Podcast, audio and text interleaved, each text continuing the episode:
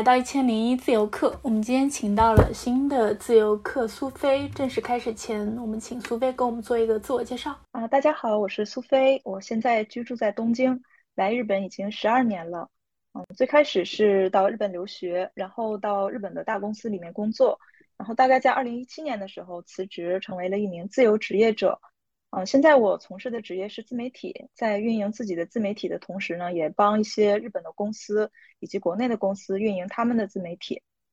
今天很高兴能够接受这个采访。好的，谢谢苏菲。因为我看了你的之前的一些采访，我觉得你还真的是一个很典型的一个做自由职业者的一个人。因为你的一些经历，我觉得想要做自由职业者的人应该都会很有感受。我二零一零年来日本。留学，然后二零一三年毕业，嗯，因为我们国内是九月份入学毕业嘛，然后日本这边公司入职是四月份，所以是二零一四年四月份，嗯，进的日本公司，然后当时是做一名产品经理，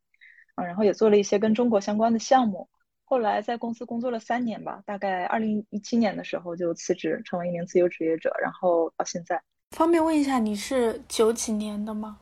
我是八七年，嗯，因为你读了一个硕士是吗？因为你工作经验还时间还没有很久，一四年到现在八年左右吧。因为我有看到了你一些报道，就是你本身就其实还是有挺多成绩的。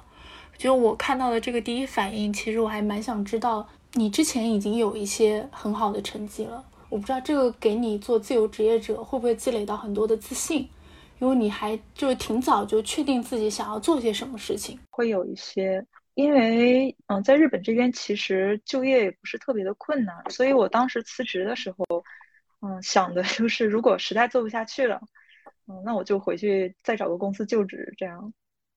嗯，所以可能之前在公司里的一些经历啊，或者是自己积攒的经验，会让我觉得，嗯，可以去冒个险试一下。好的，你会觉得年轻人会不会要在很早的时候就得拿到一些很有自信的一些筹码？然后之后不管做什么工作，会不会就越来越好？我不知道你怎么看待，就是先拿到一些很自信的。嗯，其实我觉得这些也是随缘吧。对，能够有的话是肯定会是一个怎么说呢加法嘛。如果有的话，肯定会给到自己一些自信，但是同时可能也会让你比较难以放弃一些东西。很多朋友他们都说很羡慕自由职业，但是呢又，嗯，实在没法下定决心去辞职。就反而是越成功的人，其实他越难这样破釜沉舟。嗯，所以嗯，这个对有好处也有坏处，可以说。因为你刚刚也提到了嘛，其实放弃还是挺难的。但我看到你每个节点做一些选择的话，你还我反正我看报道，我会觉得你还蛮坚定的。我会看感觉是一个非常有有自己意识的一个女孩。我不知道你会不会在面对选择的时候有挣扎或者犹豫。嗯，一般来说，我做选择不会特别的快，嗯，可能一般都要花个半年，嗯，或者是一年左右。就是最开始有这个想法，到最终去做出这个决定之间，其实会经历蛮长的一段时间。然后这段时间里，就是搜集各种信息，然后不断的去调整我的想法。嗯，到底是选择这个还是选择那个？然后最终，当我真正得出这个结论之后，基本上就不会再后悔，也不会再犹豫了。所以你不是那种立马知道自己要做什么，反而你会花很长时间去想自己要做什么。嗯，就是一开始的话，可能最开始就是一个想法嘛，但是这个想法肯定是，嗯，因为自己怎么说呢，就是内心会有一些倾向嘛，所以才会冒出这样的想法。然后，嗯，可能我会经历一段比较长的信息收集的时间，然后去跟身边各种朋友啊，包括长辈啊，然后跟他们去聊这件事情。就是我想尽量能够客观的，就是跳出自己的这个所谓的，比如说想辞职，但想辞职到底是因为想逃避这个工作，还是说你真的是不适合这个工作，还是说你有什么其他的想做的事情？就是我会把这件事情想清楚，尽量跳出自己情绪的那个部分，然后。嗯，去客观分析一下，然后最后我如果觉得我能说服自己了，然后才会去做出这个行动。那面对有情绪的时候，你会做些什么呢？就是会不会也会有焦虑或者是犹豫？嗯，焦虑和犹豫会有。我选择的方法可能就是尽量去跟别人聊吧。比如说，我想做自由职业者，或者是我想回公司，我会尽量去找这个，比如说同样是自由职业者的人。或者是说啊，有的公司我感兴趣，我会找跟这个公司类似或者就在这个公司的人去聊一聊。然后很多时候别人会给一些你自己根本想不到的信息，然后也会有也会有一些自己想不到的角度。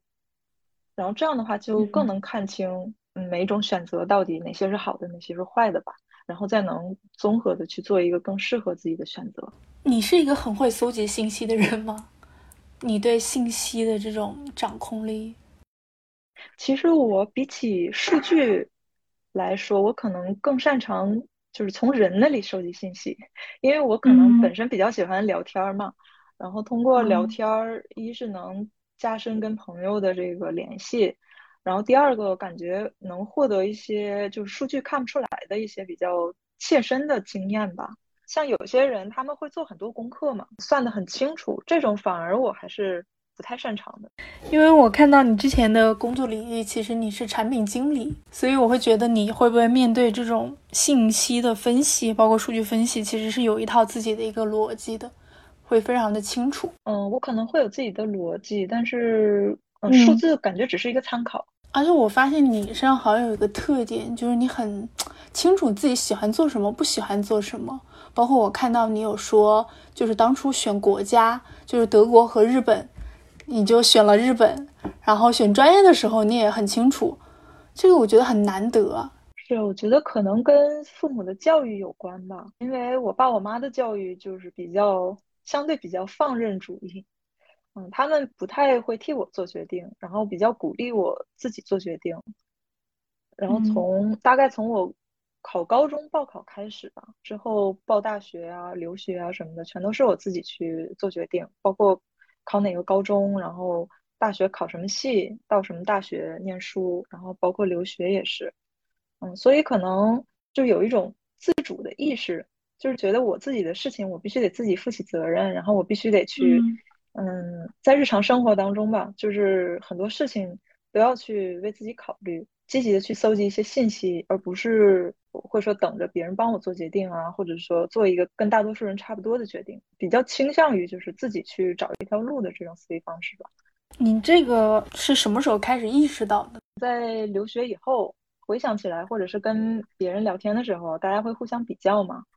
嗯，就比较下来会发现啊，原来我们家这种还挺特别的。对。因为我会觉得，如果一个人能承担起自己的责任，包括未来，是一件非常厉害的事情。因为很多人面对选择，就是会很犹豫，会很害怕，万一选错怎么办？但你好像觉得没有，就感觉你好像很早就验证过自己可以为自己的选择负责。对，因为我觉得其实没有错的选择，同样也没有对的选择。通过自己的努力，把那个选择变成对的，是吗？嗯，对，因为。嗯，怎么说？大家可能都会觉得，就是想象中有一条特别顺的路，就我先这样，然后我再上那个大学，然后我毕业以后再进这个公司，然后这辈子就一帆风顺。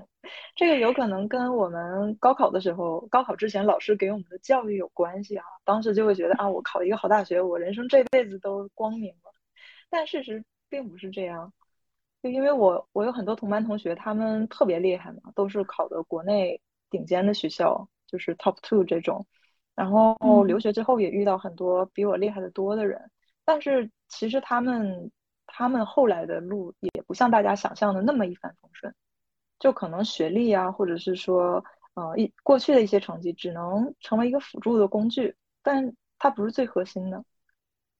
可能看这样的例子看多了，然后我就会有这种想法吧，就觉得其实没有什么所谓对的路和错的路。就有很多人，他们可能大学特别一般，但是来日本之后也干得非常好，非常成功。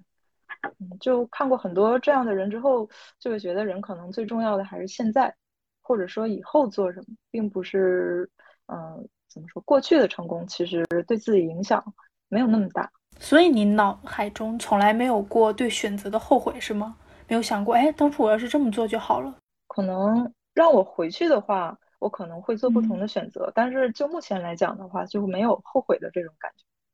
就做不同的选择，可能是觉得，哎，当时可以再经历一下另一种，而并不是说哪种好哪种坏吧。嗯，可以说具体一点吗？就是会有一个什么事儿让你觉得当初可以做得更好？嗯，比如说，可能是特别特别细节了哈，可能比如说，当时我从公司辞职的时候，当时还没有买房，然后现在有时候就想，如果就是辞职再晚一点的话，可能嗯，在大公司里面买房，在日本这边的话，申请贷款什么的会更容易一些嘛。这方面可能嗯，当时辞职的时候就是没有想的特别的，没有计划的特别周密，但是其实反过来想想。那个时候如果要晚辞职的话，可能很多那中间可以干的事情又干不了，所以就不存在后悔这件事情，就必然是有得有失的吧。我看到你提到过自己对事业方向的一些思考，就是你之前分析过建筑专业在未来日本可能会是个夕阳行业，而且你后来选自媒体也是 to B 的一个咨询和运营。我会觉得你对自己的事业方向你会拉的。时呃时间线特别的远，而你看问题非常的就是宏观，这点是我觉得很难得的。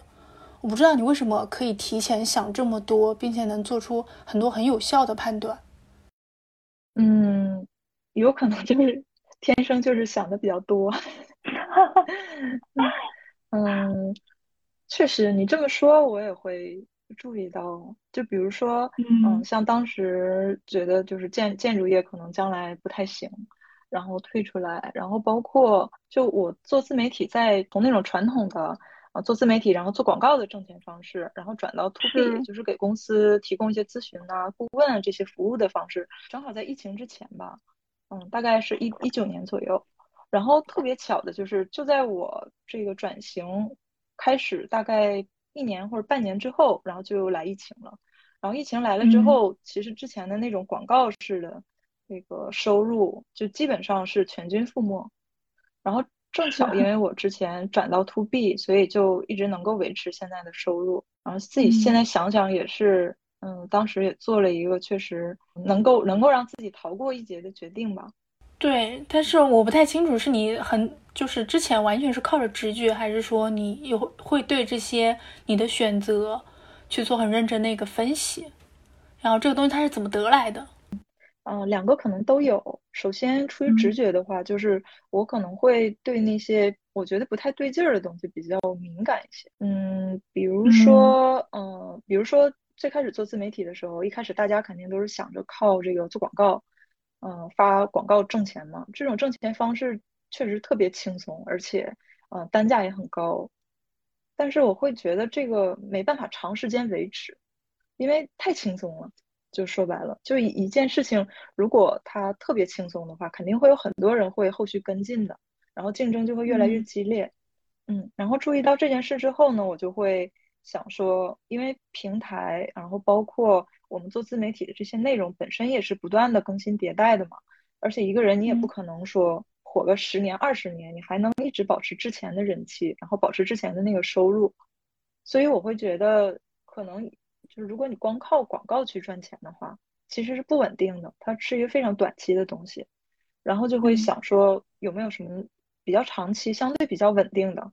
嗯，就像投资一样嘛，就是要有短线，然后也有长线。所以那个时候就会开始，嗯，想或者是观察，或者是聊天的时候，我就会注意看看有没有类似的机会。然后后来就会发现，这个 to B 的咨询和运营这一块，感觉也比较适合我，而且我也比较有信心能够长期做下去，能够一直保持竞争力，所以当时就会有意识的往这边转。可能我是属于自由职业者里面焦虑也比较强的那种，嗯，但我的焦虑可能并不是对当下的，我会经常想说，十年以后还能不能保持现在的这个状态？比如说现在的工作，十年以后是不是还能够一直做？是不是还能一直保持竞争力？嗯，十年以后是不是还能赚相同的钱？可能我会想这些长远的东西想的比较多。当然，这也不全是好事儿啊，就有的时候也会让你过于焦虑。但是我觉得这个和在公司里的焦虑感是不是又不太一样？上和上班时候的焦虑感？嗯，我觉得上班的话是肯定没有这么强的。但我觉得这里面也是一个取舍的问题。我觉得我反正我工作的时候也会有很多焦虑，但是如果是完全自由职业者的话，那个焦虑感就是对未来就是完全要自己去把控，会感觉那个焦虑感会更强、更迷茫一点。我觉得在公司里面的焦虑，很多时候是出于一些具体的工作啊。我可能我不能代表所有人哈，就我自己的话。嗯，在大方向上，其实，在公司里面是我当时是没有焦虑的，因为，嗯，毕竟大公司它会给你计划好一条，就是比较明确的道路吧，嗯，包括你通过什么方式去涨薪，然后你将来怎么走，嗯，甚至说可能太清楚了，就你基本上，嗯，你五年以后、十年以后什么样，你都能在公司里面看到，就能看到这个人，我十年以后我就是这个领导的样子，然后其实当时我。最终下定决心辞职，也就是因为这个，就是因为我大概看到了，嗯，我就算在这个组里面当上这个 GM，当上 manager，也就是我我当时的那个 manager 的那个样子。然后他就是一天到晚每天可能开八个小时的会，然后从那个早上九点开到晚上七点，开完会之后，可能七点之后他才有一些时间去做自己的这个一些作业吧。嗯，当时我就会觉得。嗯，在公司里面，因为我是外国人嘛，就是能够做到那个位置，其实是非常难的。即使是做到那个位置，也差不多，工资就工资就是这些，然后生活就是这样。当时我看了以后，我就觉得不是很向往，所以最终会下定决心辞职，也是因为这个。我看到你两年前接受采访的时候，其实也提到过自由做自由职业者的焦虑。你现在会对这些焦虑情绪处理的上会更好吗？嗯，现在，嗯，肯定还是有的。我觉得这个焦虑是没办法完全消除的，嗯，除非你财务自由，对，这就是另另一件事儿了。嗯，只要还有这个赚钱的压力的话，我觉得肯定是有的。嗯，就看自己怎么去平衡吧。然后对我来说的话，我觉得当我去努力做一件事情的时候，可能这个焦虑感就会降低。所以我会以这种，比如说让。让自己再多学一些东西，或者让自己再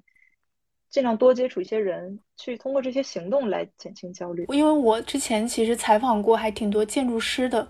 我的条线是建筑和设计类的。我跟他们聊下来，我觉得学建筑是一件特别特别辛苦的事儿，而且对女孩更是。我不知道你放弃了那个建筑专业，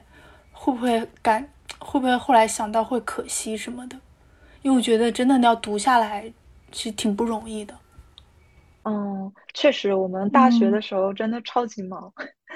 就感觉别人的大学生活都是怎么说，就很快乐的，玩啊，然后呃各种丰富的社交活动啊，课余生活什么的。但是建筑系的话，天天就是做模型、画图，而且当时我还要准备留学嘛，就是当时日语也是从零开始学的，嗯，所以真的那时候挺忙的，嗯，但我不会觉得。放弃会有多么可惜？嗯，确实这个问题很多人都问过我。嗯，因为我觉得大学其实培养的是一种嗯综合的能力吧。就大学，因为我们当时是五年制嘛，在学五年之后，其实即使不从事这个职业，当时学的很多东西，在后面各种各样的职业里面其实都会有用。比如说我做产品经理的时候，就包括现在做自媒体吧，当时学的一些设计啊。嗯，画图啊，包括画画的技能，现在都能用上。嗯，然后，嗯，我做自媒体的时候，有时候会接触一些这个日本旅游相关的东西，然后关于建筑的知识也都是可以用上的。嗯，包括，嗯，很多人都说这个建筑跟产品经理这两两个行当其实挺通的嘛，因为他们只是在不同的领域，但是他们产品经理跟建筑师的这个作用其实是挺类似的。就是把一些专业的东西整合起来，然后最终搞出一个产品，所以思维方式也是类似的。嗯，我会觉得其实并没有浪费，就是你学到的很多软性的能力、综合能力，其实在之后都是有用到的。那你当时其实没有想到要回国再来做个建筑师吗？因为国内还挺需要建筑人才的。对，当时就是因为在日本看到日本的现状，然后觉得国内虽然现在红红。当时啊，红红火火，但是再过个十年左右，估计也是一样。那你其实不太会被自己的一些情感或者情绪所影响吗？你本身其实就是很理性的人。我可能想问题的时候很理性，但是我在工作的时候，这种好恶还是很强烈的。就是我不喜欢的工作，是无论如何也做不下去的那种。嗯，就勉勉强强也可以做，但是会会非常影响我的情绪。所以可能我也不太适合在一个大的组织里面工作吧，因为你在公司里工作的话，其实势必会就要不得不做一些你不喜欢的工作。嗯嗯，所以可能嗯，我想一直想当一个自由职业者，也有这方面的原因。但是我感觉你在工作里面好像处理事情还挺好的，就你对事情的一些看法，包括你的一些心心态，其实你是可以做得好的，但只是你不愿意，是吗？如果要是需要做的话，当然也不能完全任性嘛。就是说，现在如果我接到一些不太喜欢做的事情的话，我也会做，然后调整情绪。嗯，但是这个嗯，主要是看一个。多少吧，嗯，如果不喜欢做的东西太多的话，可能我就会觉得，嗯，这个工作可能确实不适合我，然后去想找一些新的变化。嗯，你现在对自己喜欢做什么，不喜欢做什么，会有一个很强很强的认识吗？嗯，对，大概会有，嗯，就是大的方向是知道的。那你那你之前是怎么判断的呀？因为我刚前面也聊到了，说你选国家或者选专业，其实你非常的知道自己的兴趣在哪儿。嗯，一开始的话，有兴趣的肯定是会知道的。嗯，比如说当时我选建筑的时候，就是嗯，因为在高中的时候一直给班里面做这个 PPT 啊，做一些设计，所以我对设计啊、画画这些是非常感兴趣的。但是我又不能去当一个艺术生，因为我也是 一直学理科，所以当时就想找一个理科跟艺术结合的。嗯，对。然后，嗯，而且其实当时选建筑还是因为，嗯，建筑师的一些呃生活方式吧。其实现在现在回想一下，当时我就很向往那种自由职业者式的生活，因为当时，嗯，我听说有一些建筑师是可以，比如说一个项目做两三个月，然后剩下两三个月休息。这样，当当时就觉得这个生活特别好，然后完全可以自己自由控制，嗯，所以当时是由于这些综合的理由呢，选的建筑，嗯，但是后来，嗯，了解了一些行业现状之后，你就会发现，其实那种自由建筑师的生活是还是不太现实的，非常非常的少，嗯，所以说当时的认知有一部分是对的，然后有一些是跟现实有偏差的，然后就会不断的继续调整。所以我觉得就没有说一开始一开始就选对了这件事儿，肯定都是不断的接近，越来越接近自己理想的那种生活。嗯，其实你是还是比较诚实的。其实你刚刚有聊到你喜欢的是那种生活方式，轻可能会自由一点，轻松一点，会不受被控制。但因为因为建筑行业确实在国内现在卷的非常的可怕，而且非常辛苦。我觉得这也是你你没有选这个的原因吧？它行业现状确实不太好。嗯，对对，可能我在选的时候不太会被过去束缚。可能嗯，有些人他想在放弃自己过去学的东西的时候，他会觉得啊，我都已经啊付出这么多了，有一个沉没成本嘛。嗯，对。然后就因为这个而下不去手。但是可能对我来说，可能不存在这方面的因素。啊，我会，如果我判断这个东西将来不适合的话，那就是不适合，我就会果断换一个方向。但你这样真的很少哎，就是你是一个很相信自己的人。因为其实确实有很多很多的例子，就比如说，嗯啊，有些人可能真的是四十岁、五十岁才开始一件事情，然后也能做得很好。我觉得一件事情如果是真的适合自己的话，其实是嗯可以花上几年就能做得很好的。但是找到那条适合自己的路。我觉得又挺难的，但是你好像就是还是看起来还是挺轻松的，就找到了，然后迅速的去上手去做判断。嗯，其实现在我也不能说是找完全找到了符合自己的路吧，因为现在我还是在不断的去做尝试和调整。因为，嗯，可能比如十年前适合你的，十年以后就未必一直适合了。嗯，然后现在的话，虽然我。嗯，这五年来一直是做自媒体嘛，然后现在我也在学新的东西，然后在学一些呃职业规划呀方面的，然后也在考这方面的资格，然后这个跟自媒体可能又是完全不同的一个方向。那其实你当时有在日本有正式工作的时候，已经在做副业了，是吗？嗯，对，当时其实不是说嗯有特别的计划，嗯，那个时候特别早的时候，大概一二年、一三年吧。那个时候其实国内还没有自媒体这个叫法，然后也没有什么人在网上通过自媒体赚钱，所以最开始写东西就是纯因为呃爱好，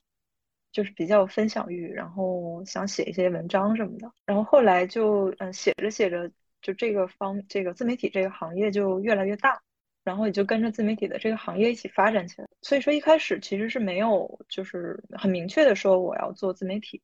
嗯，可能是在不断创作这个过程中啊，觉得哎我还挺喜欢写这些东西的，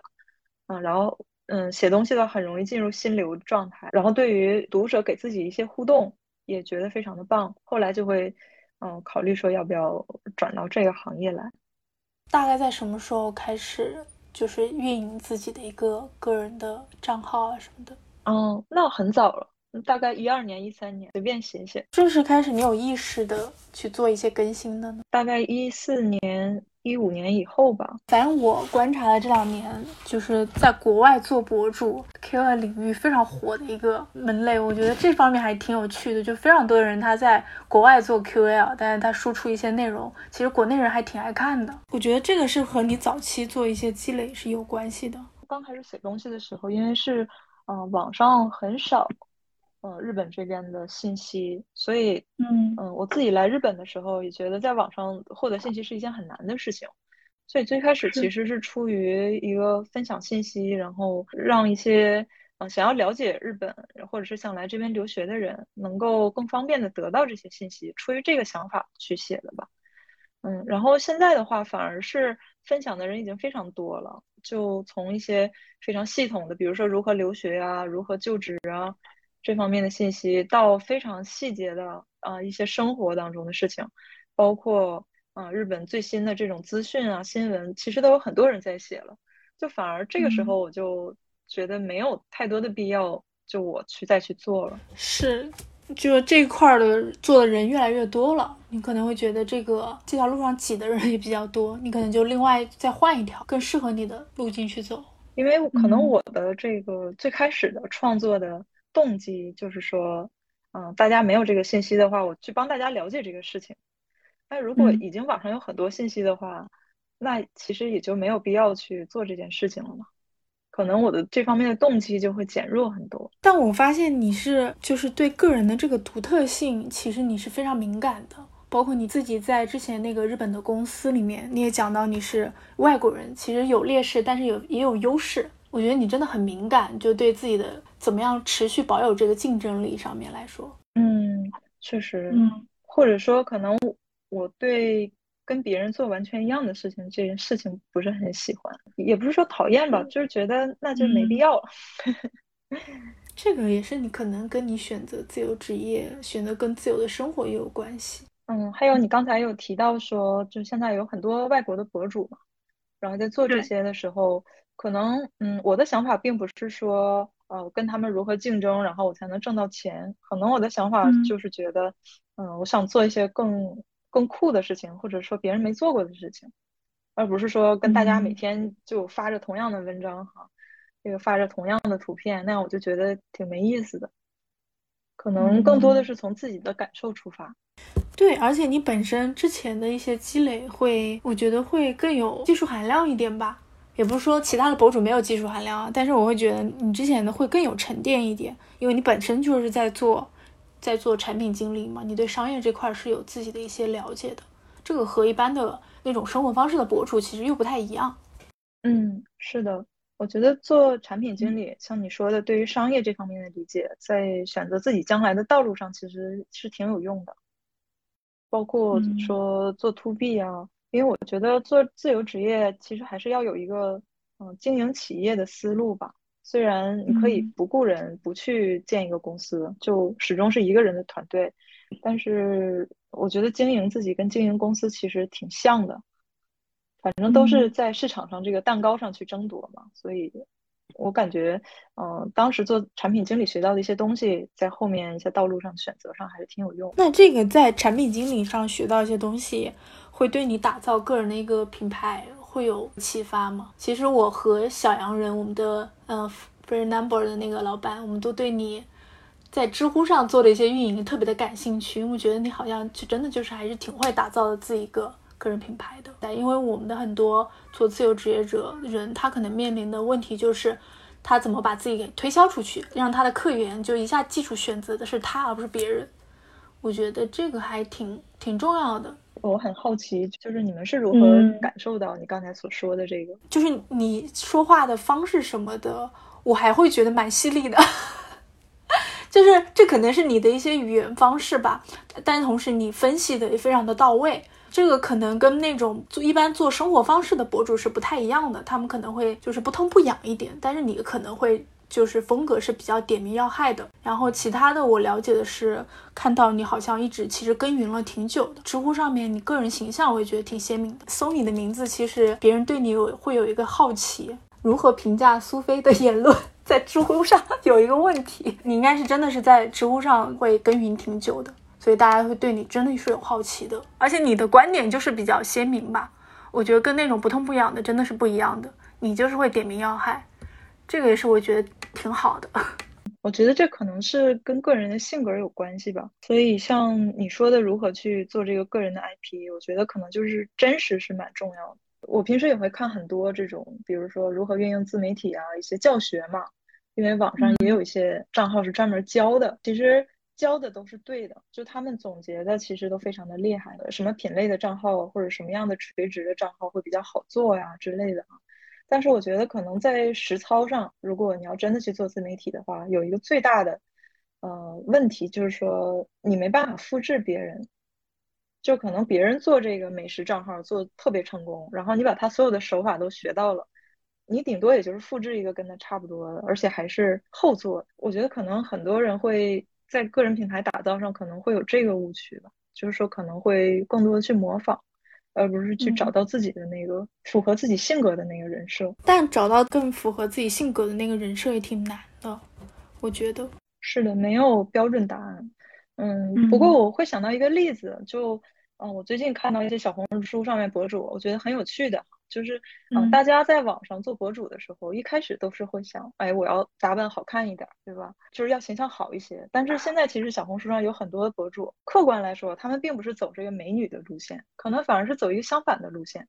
但是走相反的路线，同时他们又输出的干货内容很好的话，大家反而会非常非常喜欢他们。我觉得这种就是从另一个方面，不是去盲目的去模仿别人或者现在流行的这种趋势，而是去利用自己的另一些特点，然后也能做出很好的成绩。我就觉得，哎，这这种博主的思路真的特别有意思。那你是怎么找到自己的一个特点？你关注的一些问题啊，包括你的一些答题的一些风格？嗯，其实这方面没有说特意怎么样，嗯，可能就是展现自己天然的这种特点吧。嗯，就基本上我是怎么想的就怎么写。那你会在回答一些日本的和就是中国的文化问题，你会有特别的注重的地方吗？会有倾向的地方，还是更中立一点，给自己设置一些前提的一些条件？嗯，我给自己设置的条件可能就是尽量说一些事实吧。比如说，嗯，关于日本的某一个话题，然后我。我自己看到的事实是这样的，然后我在写的同时，我会想，哎，会不会有完全相反的？是不是我看的还不够全面？然后我可能甚至会去搜一下，就是保证自己写出这个东西不要太偏颇，然后肯定也也会避免说用一些比较夸张的描述啊，或者说一些不实的诱导，然后去诱导大家相信这个事情。就我觉得诚意还是蛮重要的。嗯，说白了，现在自媒体这个行业真的是很欠缺这一点。在这个行业做久了，你写什么样的文章，大家会喜欢，大家心里其实都非常明白。但是我觉得，即使在这种情况下，还是能够坚持去写一些自己相信的东西，可能是我想坚持的吧。你是什么时候开始有意识的去做这方面的运营，包括个人的意识到，哎，这个好像写这些东西或者做运营这些账号，可以给我自己带来一些。呃，实际上的收益或者收获，最开始的时候其实这个没有金钱上的收益，但是会有很多呃无形的东西吧。比如说最开始在知乎上的话，能够认识到很多特别优秀的人，然后这个可能是我一个特别大的动力。因为呃有的时候你自己写一个答案，然后发现哎特别牛的一个人他点赞了，然后就特别有成就感。然后这个时候就会想，呀，其实在这个知识的输出上，就是可能我也知道一些这些大牛不知道的东西，然后大牛也知道我不知道的东西，就是大家互相学习，这个感觉让我觉得特别的好。嗯，然后后来的话呢，可能就是嗯，逐渐的会有些商业合作，然后会觉得哎，嗯，还有这种方式，嗯，也是一种收入的方法吧，然后就会比较有意识的去运营。但是实际上，嗯，如果你真的说就是运营自媒体的所谓专业性的话，我觉得跟很多人比还是不够的。嗯，因为说白了，你要想把这个自媒体做的超级专业的话，你就不能有心，你就不能说想要说真话，或者是呃想只写自己想写的东西。这个也也是有好有坏吧，就是因为是这样的特性，所以，呃，我这样的还比较任性的自媒体博主肯定是做不大的，肯定做不到头部。但是做不到头部，也意味着你其实也少了很多的风险。是，我会感觉你是对分享知识、讨论知识会更有兴趣一点。但至于用不用这个来赚钱，其实你是没有那么在意的。嗯，如果说实话的话，就是赚钱，大家肯定都想赚钱。但是对我来说，可能赚钱不是第一位的。就是，嗯，如果能够又做自己喜欢的东西，又能赚钱的话，这个是我的理想的状态。但是如果我要以做自己不喜欢的东西，写自己不同意的话去赚钱的话，可能我本身就不想去做这个工作了，因为赚钱的方法太多了，你不一定非要去，呃，通过自媒体创作。所以可能我的赚钱的前提条件就是这个事情我自己必须得喜欢。上个星期还跟一个就是做 MCN 的一个老板，我们有在聊，也是做自由课的，嗯，他就提到，其实说他说做内容，首先就是得先纯粹。因为很多人他是喜欢做分享，他才能红，不是他要赚钱，他来才来做分享。他说这个很多人是弄错了的。他说的真的太对了，真 的完全同意。我跟你听下来的感受也是这样，好像你没有你要做真的做分享或者做个人的一个品牌，赚钱可能不能摆在第一位。好像你没有嗯，你要做真的做分享或者做个人的一个品牌，赚钱可能不能摆在第一位。嗯，对，但也也不能否定说很多人他比如说就是很会做生意啊，他就是能够去嗯怎么说呢，以生意的角度去运营一个账号，然后获得非常大的成功，这个是不能否认的。嗯，但可能从我自己的角度来说呢，嗯，我会觉得就长期输出是其实是一个特别难的事情，不光是说你的坚持啊，或者精力啊，或者是毅力这方面的，而是。像自媒体这个东西，它的风向本身就是一两年可能就一个变化，嗯，可比如说可能今年流行吃播，明年就不让吃播了。就在这种情况下，如果你不是很喜欢，或者是本身就很擅长自己输出的内容的话，当这个风向走掉的时候，大多数人就会去跟着这个风向走了。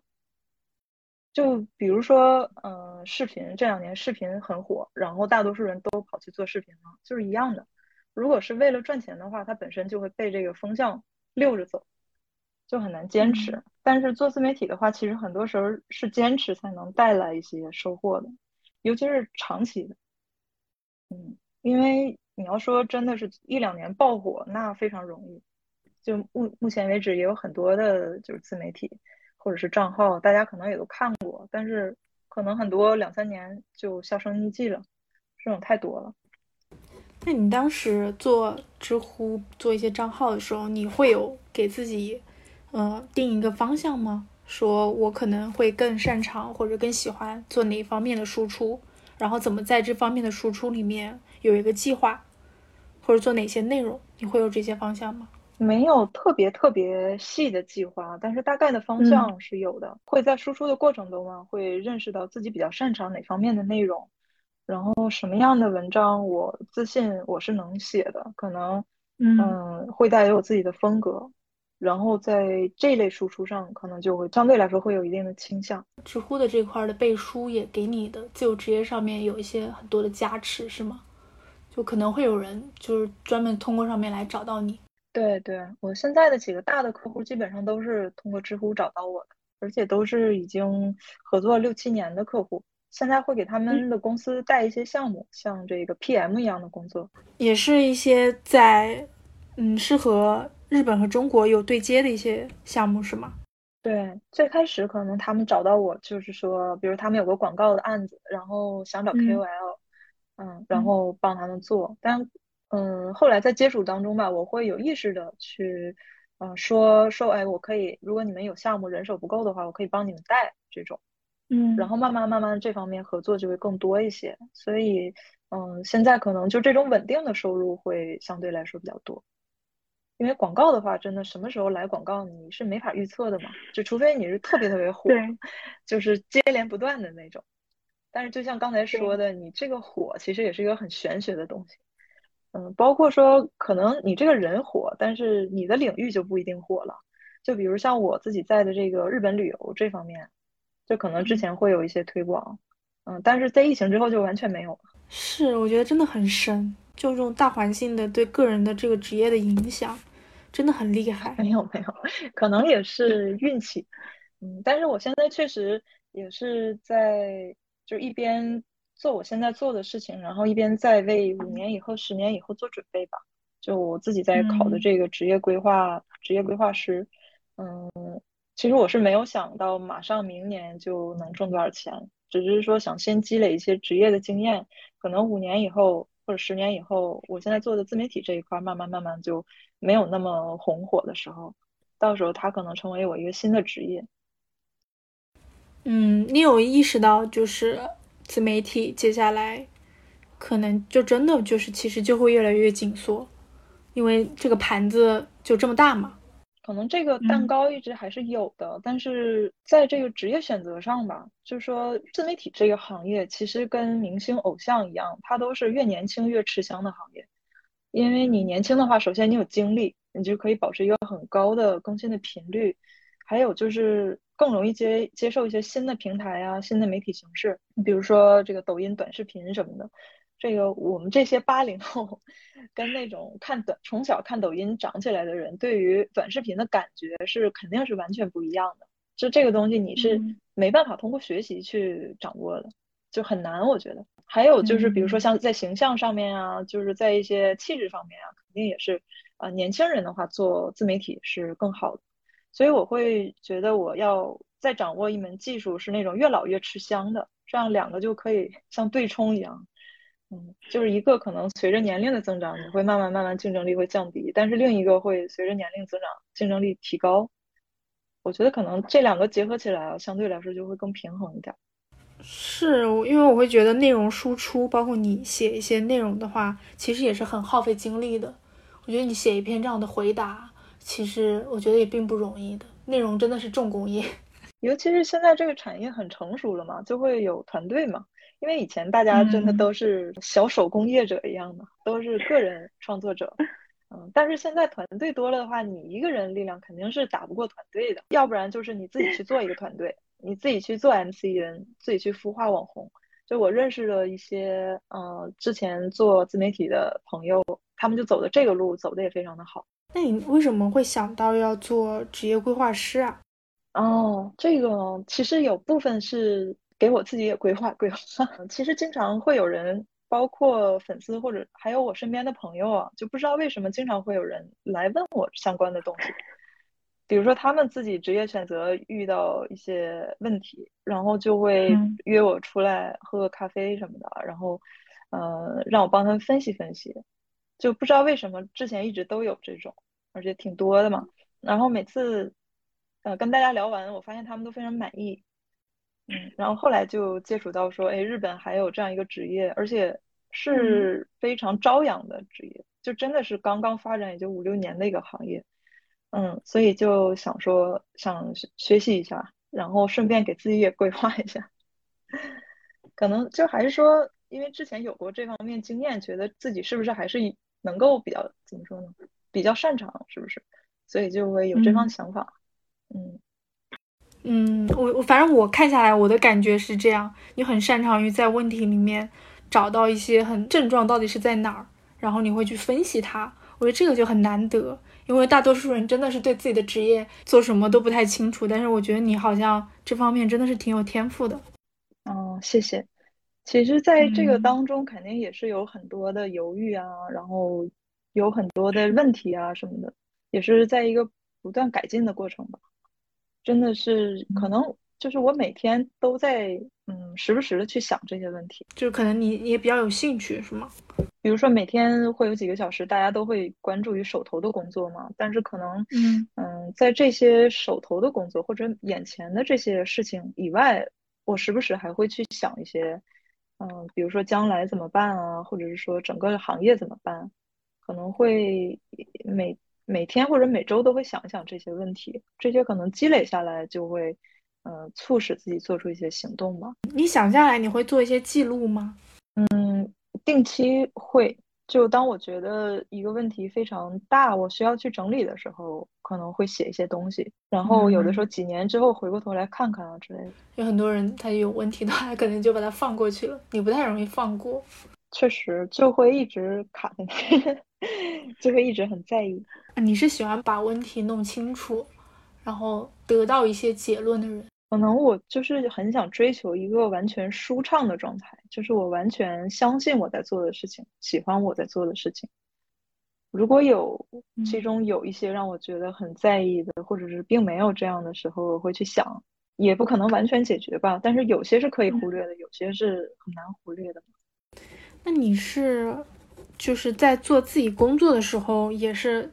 之前也会运营一些自己的账号，是吗？你的副业是主要是做哪块呢？哦，你是说在公司工作的时候，对吗？对，在日本工作的那几年。嗯嗯嗯，其实是这样的，我是从留学的时候开始，就像刚才说的，出于兴趣去写自己的账号，所以在工作的时候也是一直都保持输出。嗯，因为那个时候其实自媒体的强度还不是很高嘛，大概每周发个一到两次，然后看到自己感兴趣的东西就去写一写。嗯，所以一直是在同时做的，然后后来，嗯，之所以会考虑辞职，除了最开始说的那些方面嘛以外呢，还是也也因为就是自媒体这边的工作有增加，所以我当时觉得这两个，嗯，在公司的工作和自媒体这两个可能是不能兼得的，要兼兼职的话，就哪个那可能哪个都做不太好，所以就会想要说去尝试一下选择自由职业的生活方式。因为我感觉你好像其实这个副业是越做越好了，所以我还挺想知道你当时是怎么平衡的，还是说其实也不太能平衡得了？嗯，很难平衡。发展到一定阶段，你必然会面对这个没法平衡的问题。可能最终还是说看自己喜欢哪种方式吧。因为我有些朋友他很就是很喜欢待在大公司里面，他很喜欢那种组织给他的这个安全感，所以对于这样的人。比如他找一个比较闲的职位，然后同时在做一些副业的话，我觉得也是很好的一种方式。这种其实我也有考虑过，但是后来，嗯，我是慢慢认识到，说我可能不太适合在一个组织里面去工作，因为可能我对那些我不愿意做的事情会比较抗拒一些。嗯，我可能在心理上不太需要，不太需要一个组织，可能我比较喜欢那种零散的，就是跟朋友相处的这种比较轻松的关系多一些。你是会觉得在组织里会有不舒服吗？会觉得被管住了？嗯，确实我是不太喜欢被束缚、被管的，在一定限度内是 OK 的吧，或者说表面上其实都会答应。我我不知道为什么哈，我看见你之前做采访的，你提到你在日本职场的一些经历，包括你怎么去扭转别人就对你的就是在外国人的语言的这个劣势，我就觉得特别的厉害。所以我看到你走了，我也觉得好可惜。而且那个公司我觉得也比较适合我，就如果我要是现在回去的话，可能我第一第一考虑的就是我之前最开始待的那个公司，就那个公司的这个社风也是非常自由的。然后里面的人也是有很多跟我相似的，就创业家呀，或者是，嗯，想要当自由职业的者的人很多。然后大家也不是说很守规矩的那种，嗯，之前待的组也是嘛，就是比较自由的组，所以待着还挺舒服的。但是大公司有很多事情呢，是，嗯，我理解它存在是有理由的。比如说你要做一个项目的话，做一个新项目，其实你要。嗯，向公司去要预算，然后这个时候你就要说服各个部门的人，包括公司高层的人。当时我觉得这个其实挺浪费精力的，嗯，就会觉得如果一个事情我自己想到了，我自己就能决定去做的话，那肯定是比大公司里面效率要高得多。嗯，也有部分原因因为这个辞职。总体来说，就是我不觉得那个公司不好，但是可能我会觉得自己做会更好。你是你是比较容易承受压力的人吗？还是你其实是不太喜欢？有太大压力的人，嗯，我觉得我能承受压力，嗯，但是会想办法尽量少承受，嗯，比如说有什么突发状况啊，或者是说有一些我本来不太爱干的事儿啊，嗯，但是其实事情已经发展到这个地步的话呢，我会都承担下来，但是这个事情过去之后，我会想说下次如何避免，陷入这种境地。就我这两天还在跟我朋友聊，就说有的人他真的就是其实是精力不太好，他就是不愿意，就是陷入很多压力的。但像你这样，其实我是不太知道。其实我觉得你还就是工作上面都挺出色的。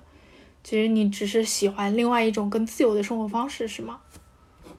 确实，嗯，怎么说呢？就是像你说的很多事情，确实，嗯，如果想做的话是能做到，但是可能，嗯嗯，就是比较任性，可 以用任性来形容吧。就是不想去，嗯，就是想尽量追求一个自己能更爽的生活方式吧。你你大概什么时候意识到自己可能更喜欢那种自在一点的，不愿意承受职场的这种压力？有某个时刻你特别的坚定，我不。嗯，可能是在我从就是我从那个大公司辞职之前，嗯，那之前呢，其实我是一直，嗯，就同时做着副业和公司里的活儿的，然后比较累。但是当时呢，其实一开始是没有想到辞职的。后来因为有一件事情是引发了我这个想法，嗯，就是我们公司当时其实是特别自由的，比如说，呃，遇到这种五月份黄金周大的连休的话，是可以一连休十多天的。然后，呃，公司一般也不会说什么。但是当时呢，组里有一个前辈，嗯，一个女前辈，然后她可能就是比较龟毛的那种，她并不是领导，但是她可能就比较喜欢管别人比较多一些。然后那个时候呢，我我已经。嗯，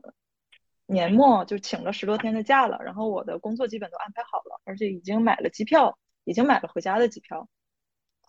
然后，但是他当时临时就说，嗯，要让我做留在日本做的做一个什么什么事情。然后我当时说，哦，那我机票都已经买好了，我假已经请好，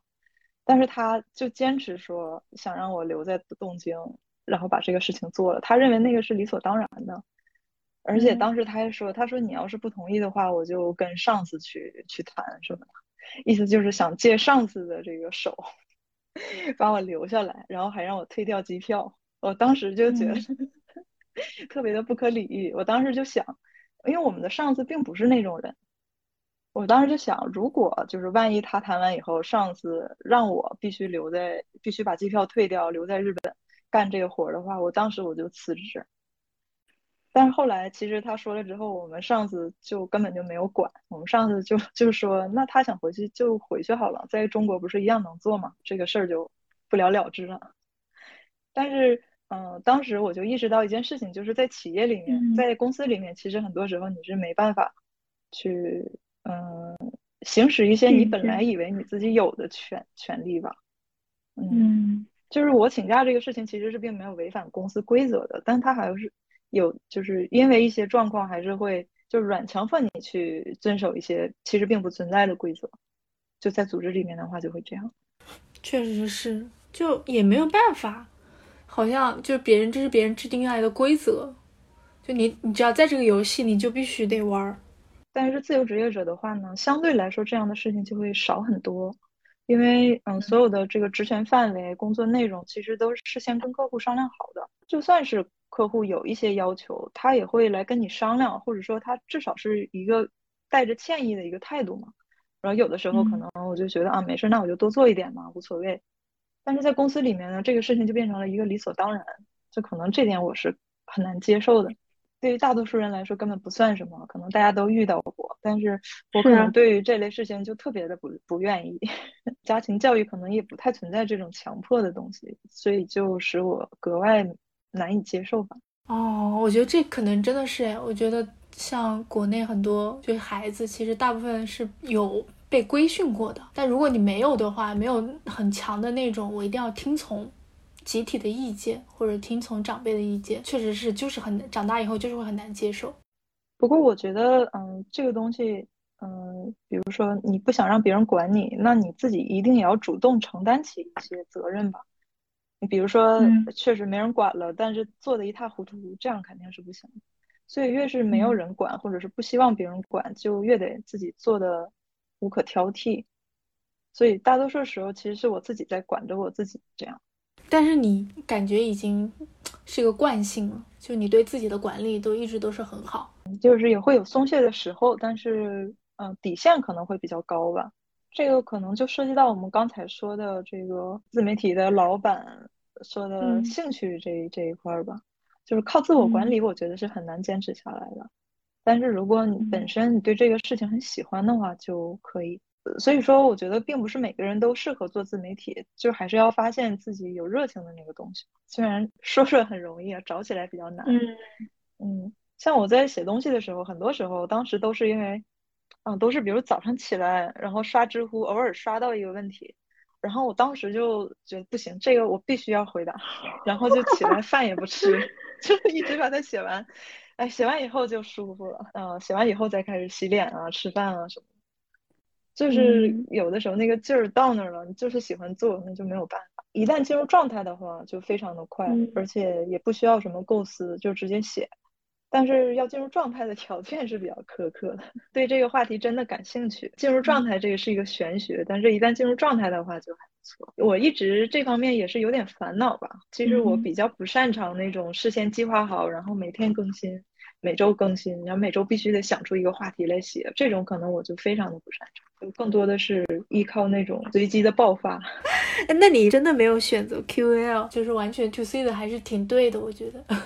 真的得得把它当个工作一样，就每天可能或者每周，嗯，现在的话会想一些办法，让这种随机的爆发产生的更多一些，就是还是一定程度上是可以调整的。大概也明白就自己适合哪种工作方式。那你在当时做这个兼职，你有没有什么时间管理或者精力管理的一些方法？会有一些小的技巧吧。如果这个事情我觉得是我必须做的话，我可能会用，比如说早起的方式，控制起床时间的方式去增加作业的时间。就目前来说，可能还没有遇到那种就是时间物理上完全不够用。所以你你之前的那份工作还是时间比较充裕的，是吗？不会到很忙，让你没有自己的时间去运营自己的账号。在公司的话，可能以周末为主吧。嗯，然后平时就是抽时间，比如中午啊什么的。那你会就是在意自己的当时的那个阅读量吗？包括别人给你的评论，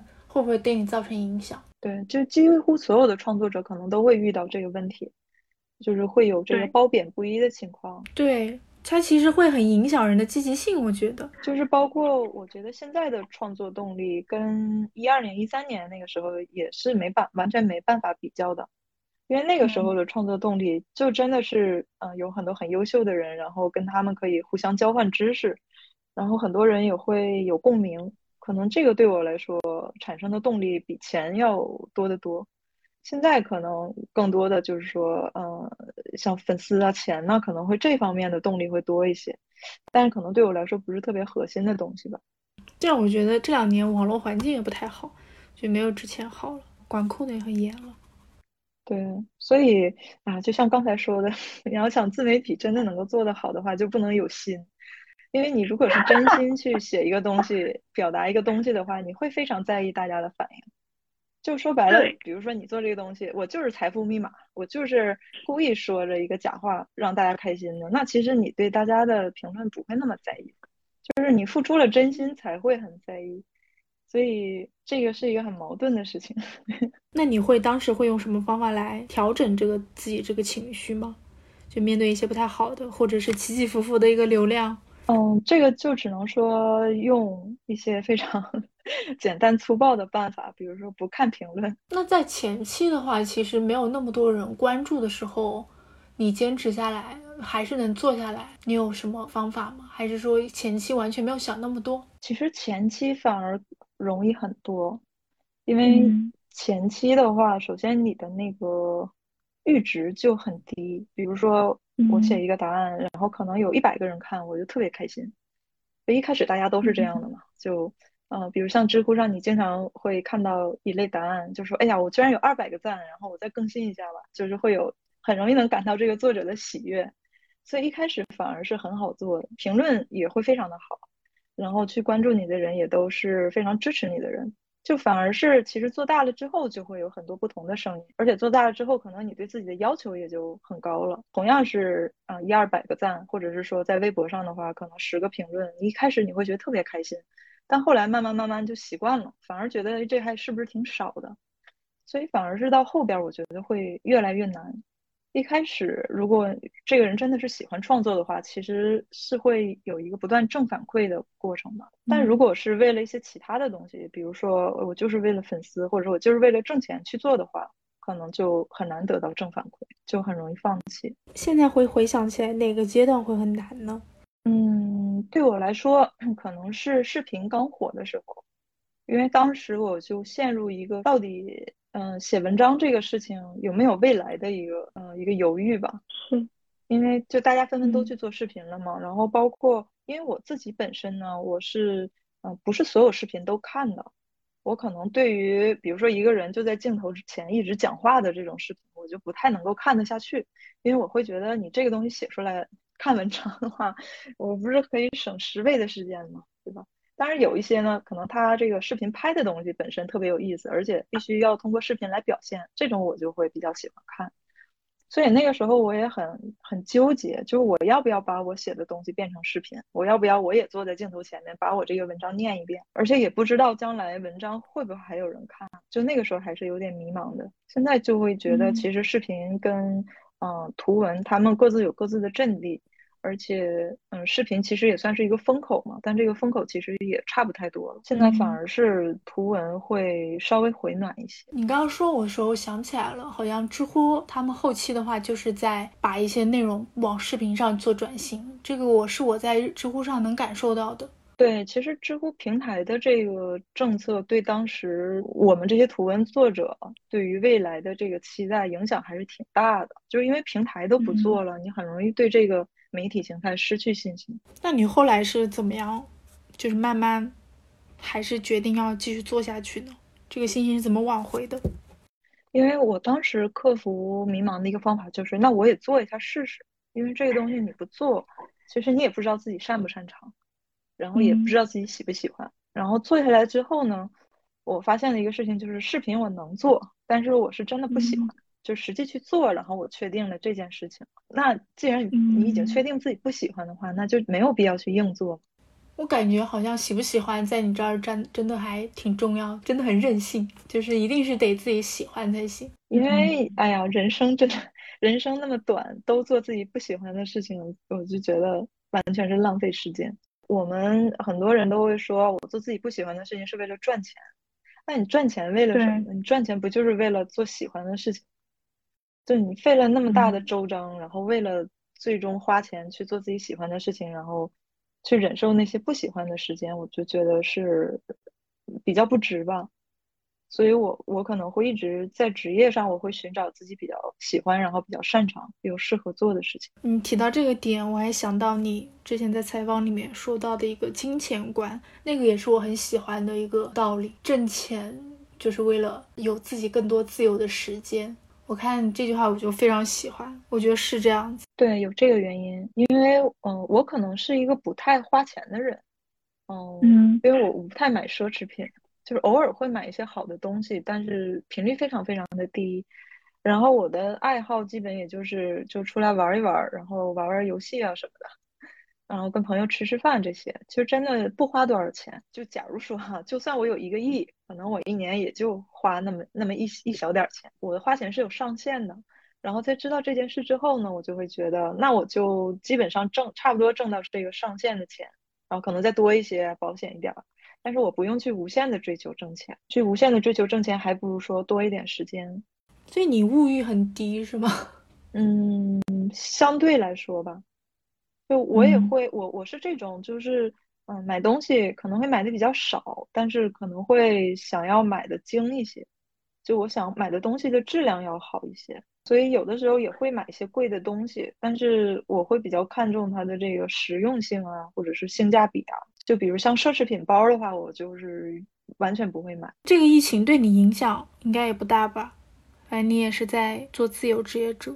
嗯，其实，嗯，就我的行业来讲，这个行业是影响很大，就几乎是毁灭性的。因为我之前主要的客户都是日本叫英镑的，就是国内去日本旅游。那国内的人去日本旅游的话呢，日本这边的很多客户他们就会想要，比如在国内运营一些账号呀，然后做一些宣传。我基本上主要的客户都是这个行业的，嗯，就是比如像说这个酒店呐，嗯，餐饮店呢，或者是说百货店这些，嗯，基本上这个行业，嗯，由于疫情受到的这个冲击是不比民航业要低的。就比较幸运的就是因为我提前有转型，所以这几年就还是很幸运的维持了之前的收入。在一九年之前的话，这个行业真的是可以说是飞速发展吧，因为当时正好，啊，还有奥运会嘛，大家都觉得奥运会这个旅游业会越 发展越好的，就是正好在最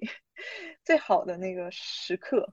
就突然停止，就一切就就陷入了停止状态。我之前是疫情刚开始的时候采访过，好像一个做在日本做民宿的一个中国人，他是上海人，然后说就是当地被冲击的特别的厉害，那个什么银座根本就没有人。对对对对，银座就是所有的外国人都消失了，因为没办法入国嘛。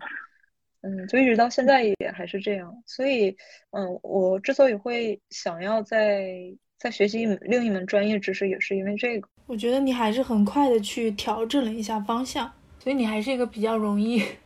很积极进取的人。我觉得，不管你是在工自己原来之前的工作上面，还是现在的这种状态下面，感觉你还挺少就是停滞的。嗯，是的，就是很难闲下来。可能这点也不一定好吧，就是我一闲下来，我就会觉得比较有罪恶感。虽然平时玩的也挺多的，那我觉得做自由职业者是不是还得驱使自己这个动力才行？不然你看这两年看着哪一行行啊，哪一行又不行了，这个真的挺可怕的。我觉得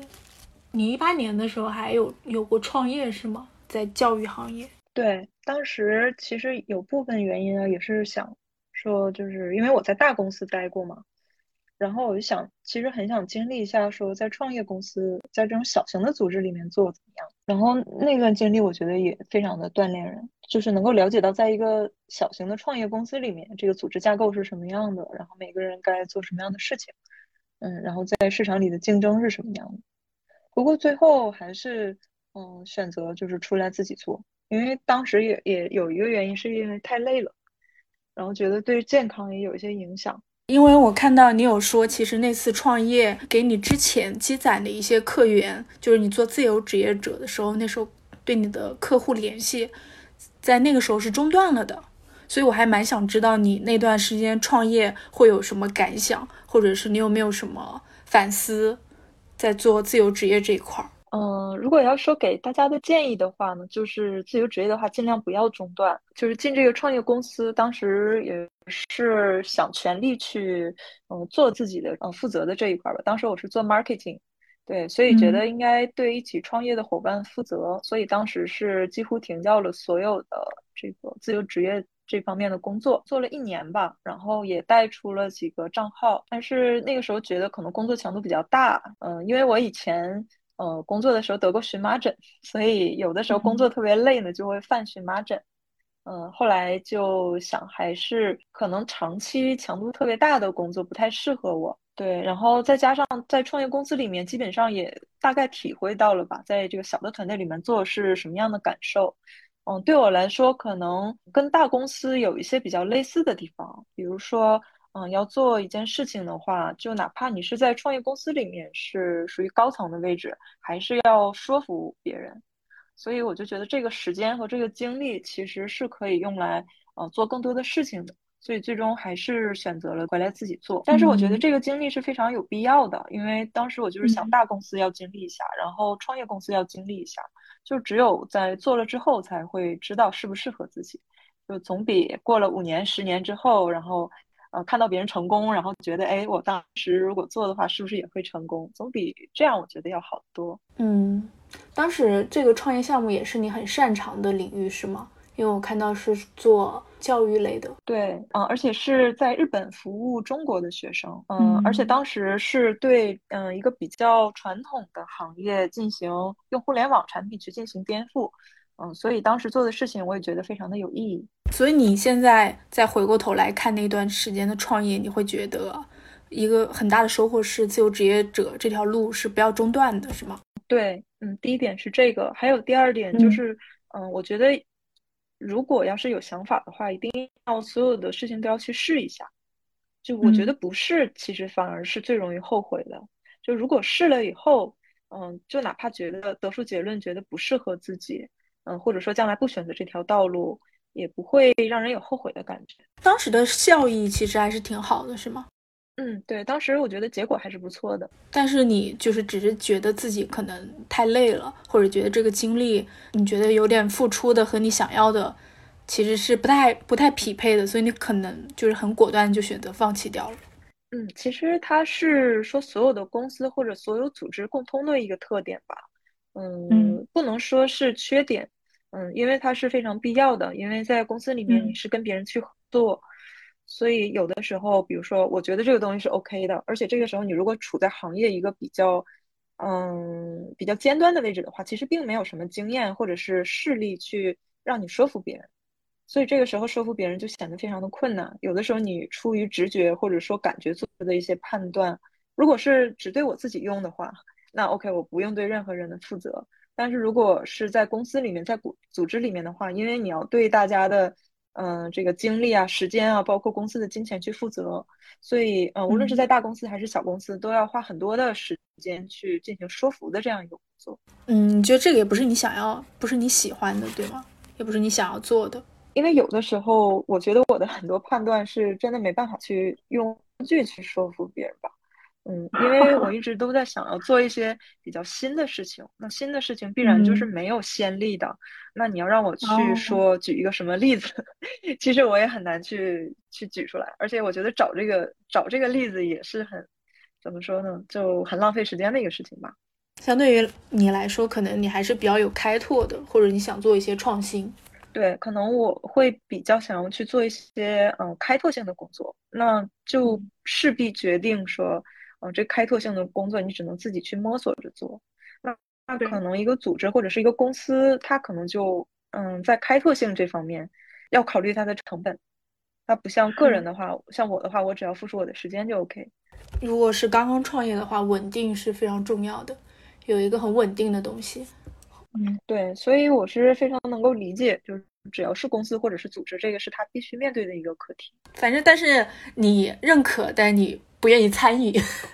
可以这么理解是吗？嗯，对对，我从大公司离开也是这样，就因为我能理解说大公司肯定是，嗯，要尽量避开风险，然后，嗯，比如说对他品牌的一些影响，对他品牌可能会有的一些影响，或者说有一些新的东西呢，可能收益不是很大，他就不愿意尝试。我觉得这其实都是很明智的选择，但是如果你想做这些事情的话，你就要换一个换一个土壤去做，就不能说在大公司里去做这些事情。对，所以这也是你比较适合做自由职业者的原因，因为我还是觉得你个体意识会比较强。嗯，是的，可能我对于组织的归属感的欲求就没有那么强烈。这个创业的你做了多久啊？这个二零一八年？嗯，对。差不多一八年末的时候辞职，然后二零一九年初就重新从零开始吧，然后找回我之前那些客户，大概花了一年的时间，然后恢复到之前的水准。你当时找回这些客户会困难吗？嗯，我觉得实际的困难比我想象的要小很多，可能也是因为当时时机比较好嘛。二零一九年的话。嗯，因为这个我所在的行业发展自媒体这个发展会比较好，然后当时也是疫情之前，嗯，当我去找一些老客户的时候，可能当时嗯并没有说啊现场就有什么工作，但是后来陆陆续续的，当我打过招呼之后，就会慢慢的有些工作。对，二零一九年。嗯，因为行业的发展非常好吧，收入基本上也能跟之前持平。然后二零二零年就进入疫情阶段了嘛，其实可能正是因为中间中断过一段时间，然后我后来再去找这些公司的时候，接到的工作的性质就跟原来有点不太一样了，可能就会运营啊，或者是稳定的这一类，呃，工作会多一些。然后可能也是因为这个原因，然后二零二零年之后呢，也没有说受到特别。特别毁灭性的影响但是这个时机还是挺重要的。如果你可能就是那个创业的那个阶段，如果你一直没有选择去离开，可能你到二零二零年了这个阶段 又会很难。其实这个时机特别特别的重要，说不好对错，就是嗯，塞翁失马焉知非福。要真的是计划的。太好，有时候也不一定是好事儿吧。那你当时就是有感觉到客户有流失，你有考虑过再回去上班什么的吗？嗯，其实，在疫情期间是有过这样的考虑的，因为疫情大家也知道，就延长了很久嘛。一开始可能大家觉得这东西有半年左右，后来想那一年怎么也好了吧。但后来发现，到现在已经两年了，基本上还是没有看到一个解决的，嗯，曙光。疫情持续了很长时间，然后我所在的行业呢，其实又受影响非常的大。所以我就也比较害怕，说如果这个东西延长三到四年，会不会有一定的影响？嗯，之前也考虑过，说要不要找一个公司，就是像一个低保一样的，至少，嗯，可以赚到一个跟别人工资差不多的水准。我也是有这个想法之后呢，立刻去行动，然后去问了很多人，嗯，在各个公司的人，然后问了一下他们现在在公司的工作的情况，然后最最终我得出的一个结论就是，嗯，如果你要进到一个公司里面的话。然后相对比较有诚意的去工作的话，其实每天还是要花至少七到八个小时在这个工作上面。然后当时我就会觉得，那如果我与其说为了一个稳定的工资，我一天去工作六七个小时，那我还不如说就当一个自由职业者。然后就算是这个行业再怎么萧条，如果我每天花六到七个小时去琢磨赚钱的话，那总归还是能赚到工资的那个水准的。就这样比较下来，最后觉得那还是自己再坚持做一段时间。所以你在二零二零年就疫情期间，你会你的这些兼职，别人找过来的，相对于比较稳定的，是别人给你的工作，还是你趋向于去找一些稳定的？我有比较积极的向客户啊，或者是我认识的人，嗯，事先的有打下这个基础。就是有告诉他们说我可以做这个事情，就打下这个基础之后呢，就会时不时对方有需要的时候，可能就会想到你。所以你也会跟这些客户有平常有联系，还是说你还是挺会推荐自己的？就是说，哎，我最近时间其实有空的，如果你有活可以找我。其实你会这样跟别人做联络，是吗？嗯，这种具体的联络其实不会有，一般都是，嗯，比如说在某个社交场合会认识很多人嘛。然后同一个行业的人，然后这个时候我会告诉他们说我能做什么，这样他们有需求的时候就会来找我，就等于说好像是种下很多种子，然后你也不知道哪个会发芽，但是如果你种的这个数量足够多的话，它肯定是会有一定的数量会发芽结果的。当然这个里面也有一些工作可能我并不是很想接，也会拒绝的。这个是不是也是个人品牌建立的一个方式？就是如果在一些社交场合。还是应该去去主动的跟别人去交流。嗯，对，而且我觉得是有技巧的话，嗯，就首先你得让别人记住你这个人，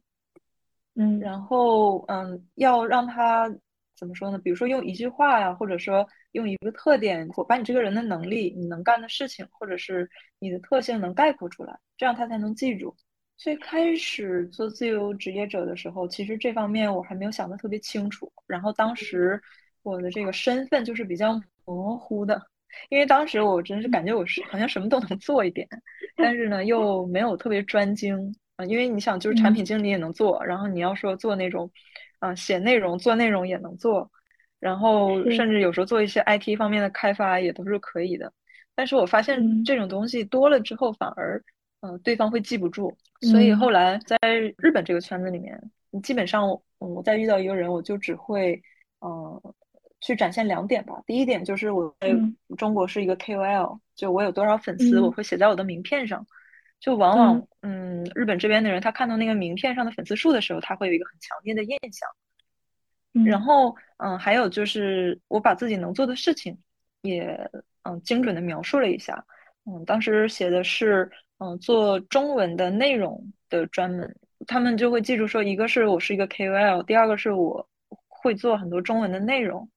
然后这样，他们在中文内容这方面有需求的时候，就会找到我。这个可能会比我一开始，嗯，给人留下的那个印象相比呢，会更清晰一些。嗯，这个也是你后期想到的一点，就是慢慢总结出来的一个经验，是吗？嗯，对，也是观察别人，或者是平时有看一些文章啊什么的。就其实因为做自媒体也是很类似的，你会发现。嗯，比较容易涨粉的人，其实他是有一个非常清晰的，呃，这个身份或者说 IP。一般来说，他就用一句话去描述自己。对，因为我觉得现在就是信息太多了，大家每天刷网页啊或者刷手机，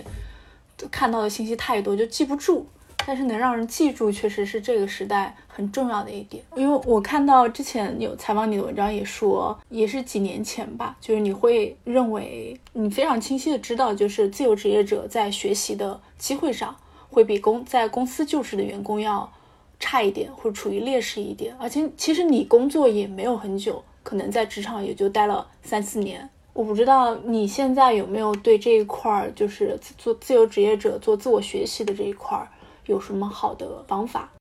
其实当时我说的主要是在软能力的方面，比如说，嗯，在这个职场上去跟别人打交道的能力，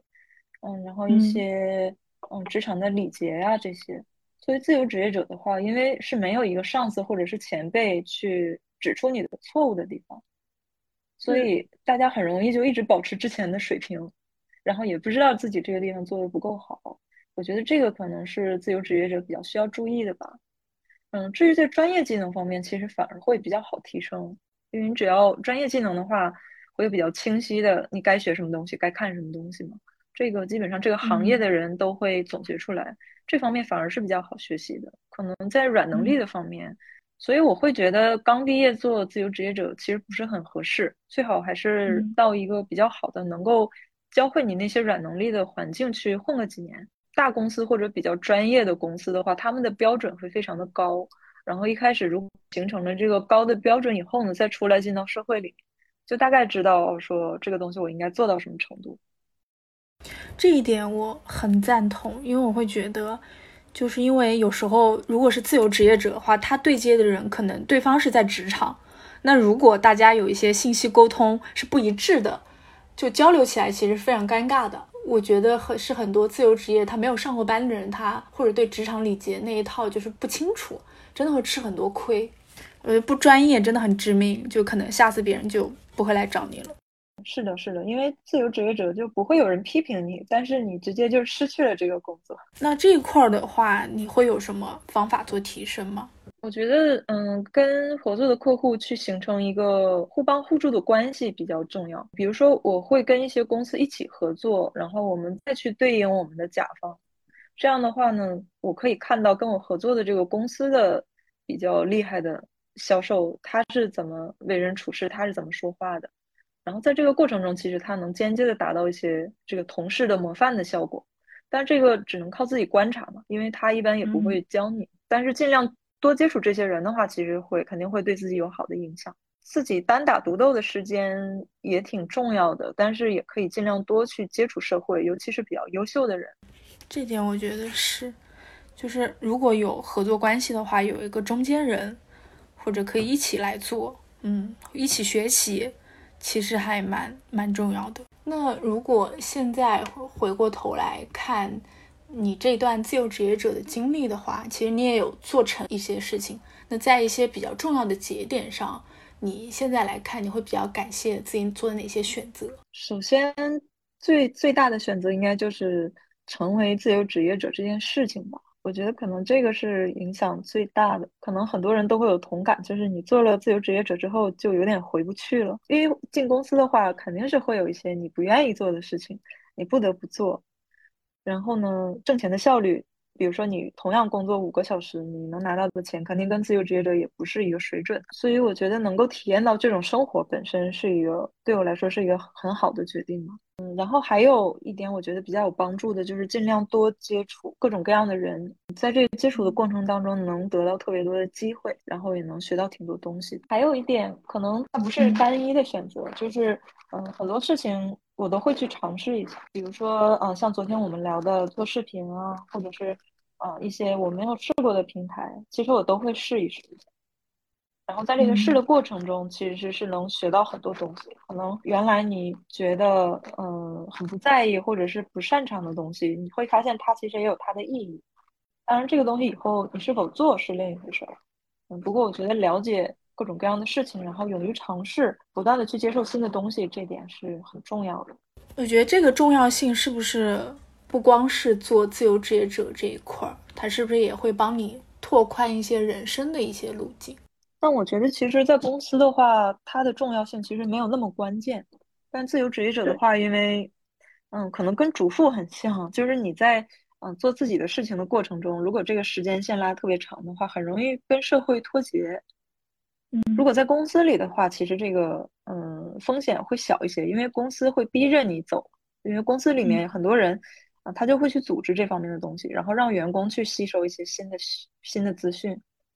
就是公司里面是有专人去负责这个事情的，但如果你自己对自己负责的话，如果不想着这个事情的话，就会慢慢慢慢嗯落后于这个社会吧。嗯，就可能会有一天突然发现你做的事情已经没有人需要了，我这个这个境地其实就比较尴尬。所以我会发现，其实你一直也在不断的做调整，就在自己的职业路径上。其实我还蛮想知道，你为什么感觉下来还是很有大局观的一个人？你的时间线拉的都非常的长，就是你看问题，我不知道你是有有什么方式能培养这种能力，还是说你本身就是这样性格的人？我觉得可能我并不是一开始就这样的，因为在我刚进那个大公司的时候，当时我们那个公司很特别，他在面试的时候就会问你说，如果你从我们公司辞职之后，你打算做什么？嗯，然后这个公司就是以培养创业者，嗯，出名的一个公司，所以他默认说你不会在这公司工作很久，当然他不会裁员，嗯，但是他是比较鼓励说你在这个公司学习一段时间之后，就去做一些自己的事情。其实我在报那个公司的时候，完全没有想过要辞职啊，或者创业什么。当时就是觉得，哎，进一个大公司挺好的。所以那个时候其实没有想很多未来的事情嘛。然后后来可能在不断工作的过程当中，就经历的事情多了之后，就会有一种感觉，就是这个世界上，其实你要想一直做一件事情，然后超过五年或者十年以上，其实是非常非常难的。就包括说，可能你开一个奶茶店。然后这个奶茶店可能这两三年特别赚钱，但是这两三年过了，这个风口过去之后，就会陷入一个非常难办的境地。我发现几乎所有的行业，然后所有的职业都有这个特点。我觉得可能跟我们现在处的这个社会有关系吧。就现在节奏就是比较快，你也不知道将来会出现什么样的变化，所以慢慢的我就会觉得。就我们现在生活在这个时代的人，去看得长远一点，然后时刻为将来的这种变化做准备，可能是人人都应该具备的一个能力，或者就就是说必须要有这种警觉吧。这个会不会和你生活在日本也有关系？因为现在感觉中国就在步日本的 一些前程，就是比如说人口老龄化，青年人大概都会有一点躺平。其实两个国家之间有一些还是挺像的，我不知道是不是也让你对，因为你也处你也身在日本嘛，会不会你看待事物的这个角度其实会变得更宏观一点？我不知道会不会有这方面原因啊？就其实我们周围的环境给我们的反馈并非是真相，其实这一点反而是从中国学到的比较多，因为日本这个环境其实是非常稳定的，包括很多公司他们都非常的保守。跟这些日本的公司对比起来，然后中国那边，尤其是互联网的话，发展就会非常非常的迅猛。所以有些日本公司反应过来的时候，它的这个之前的优势地位其实已经不存在了。然后通过这个对比，可能会让我觉得，有有的时候你自己在某一个国家或者是某一个呃行业的这个圈子里的时候，其实是意识不到外部的一些威胁的。这个威胁可能并不是你现在去想象的一个对手，可能是你根本没法想象的一个对手。然后突然就把你这个蛋糕给占了，就是你可能你看问题的角度，你可能会抽身来看的话，会察觉的东西会更多一点，也会更敏感一些，嗯，而不是可能我们大家都在国内，就这好像大家都有一点无知无觉吧，因为每天都在改变，每天就互联网或者是一些就头部的公司，他们每天都在变。大家的感觉其实没有那么的敏锐，反而需要一点外部的视角去观察一些事物。不过，我觉得中国在这一点是比日本要好很多的，因为中国本身，嗯，环境变化就非常快，然后大家对于将来，对，因为日本现在也有很多社会问题嘛，但这个可能也是中国以后要面对的。对，因为日本的很多公司或者说个人，他真的就是一直保守，一直不愿意改变，然后。直到死不瞑目的那一天，所以说，就日本的社会，它也是这样在进行着一个新陈代谢吧。就不愿意改变的公司，其实它也会死掉的。然后日本也会有少数比较擅长应付变化，然后去想一些新东西的人，然后这些小的公司就会慢慢成长起来。因为你刚刚也提到，做自由职业者的人还是应该保持多一点的警觉。我不知道你现在看国内就是很复杂的这个局势啊，我不知道你会不会对自由职业者去明确呃选择行业的一个前景，你有没有建议？因为现在反正。也很会很混乱吧，大家对未来前景也也不是很乐观。我不知道你会不会有什么建议？其实以我的理解和我对国内环境的熟悉的话，可能还不足以给大家建议。我觉得可能在国内的自由职业者会这方面比我了解更多。不过在我客观看来，我会觉得现在其实比以前，嗯，环境好很多。就嗯，我们不说疫情之类的吧，就无论在日本还是中国，还是说全世界，其实现在自由职业的这种工作方式是比十年、二十年以前，我觉得要更吃得开的。主要也是因为呃互联网科技的发展嘛，嗯，比如说大家现在都远程工作，然后嗯，比如说公司它必须要应付一些新的变化，然后必须要嗯考虑这个用人的成本。其实，在这个环境下，自由职业者的竞争力会更强一些。尤其是我只说日本的话呢，日本的公司，它过去可能会倾向于它外包给一些别的公司，它可能会比较看重一些，呃，乙方的公司的规模呀，或者是公司的经验。但是呢，其实这些乙方的公司也未必就真的能做好事情。那被坑了比较多之后呢？啊，慢慢日本这边的客户，他就会倾向于说，我找一个自由职业者，然后找一个，嗯，可能是个人，但是专业能力特别强的人，嗯，又或者是，嗯，他想雇佣一个新的员工的时候，因为现在社会没有那么稳定，他反而会说，我与其找一个长期的，我不如找一个短期的自由职业者，就进这个项目帮我把这活干了，然后再说。所以我觉得，可能自由职业者反而会更吃得开。大家也知道，现在公司裁员啊什么比较厉害嘛，可能以后公司在雇雇人的时候，与其说嗯雇一个长期稳定的员工，他可能更倾向于去找一个马上就能战斗，然后马上就能进行输出的这样一个人。那其实自由职业者，就因为我们基本上你是要靠实力去吃饭的嘛，就是一个常年奋斗在一线的自由职业者，跟一个常年被公司豢养的员工。一个白领相比的话，我觉得自由职业者其实他竞争力会高很多。大环境虽然由于疫情什么的有种种的比较负面的因素在，但我觉得其实去除这个短期的不利因素之外呢，大的趋势还是利好自由职业的。所以你是很挺看好，就是国内做自由职业者的这批人。我觉得这是一个趋势，嗯，与其是一个行，就是这种生活方式吧，会是一种趋势。当然，短期，呃，可能会有很多的困难，所以，嗯，我觉得每个人可能要根据他所在的环境，去把短期的这个战略要想好。比如说，有的人他，嗯，比如完全做全职的自由职业者，风险比较大的话，目前暂时风险比较大的话，可以考虑说在公司，然后以副业的方式先做着，嗯，或者说我不去辞职去做一个自由职业者，我是先一边工作一边摸索啊之类的。我觉得短期可能需要嗯考虑一些嗯避险的方法吧，但是长期来看，嗯，因为自由职业者的本质就是你要有过硬的技术，用这个来赚钱，所以这个方向肯定是没错的。那对于行业的选择呢？如果现在大家对于行业选择的前景，其实也会比较模糊一点，就像我们之前聊的。其实我会比较建议说，如果你同时在做两件事情的话，最好，比如说有一件事情是在风口上的话，另一件事情最好是长期比较，嗯，有利的，就是越做你经验越丰富，你越值钱，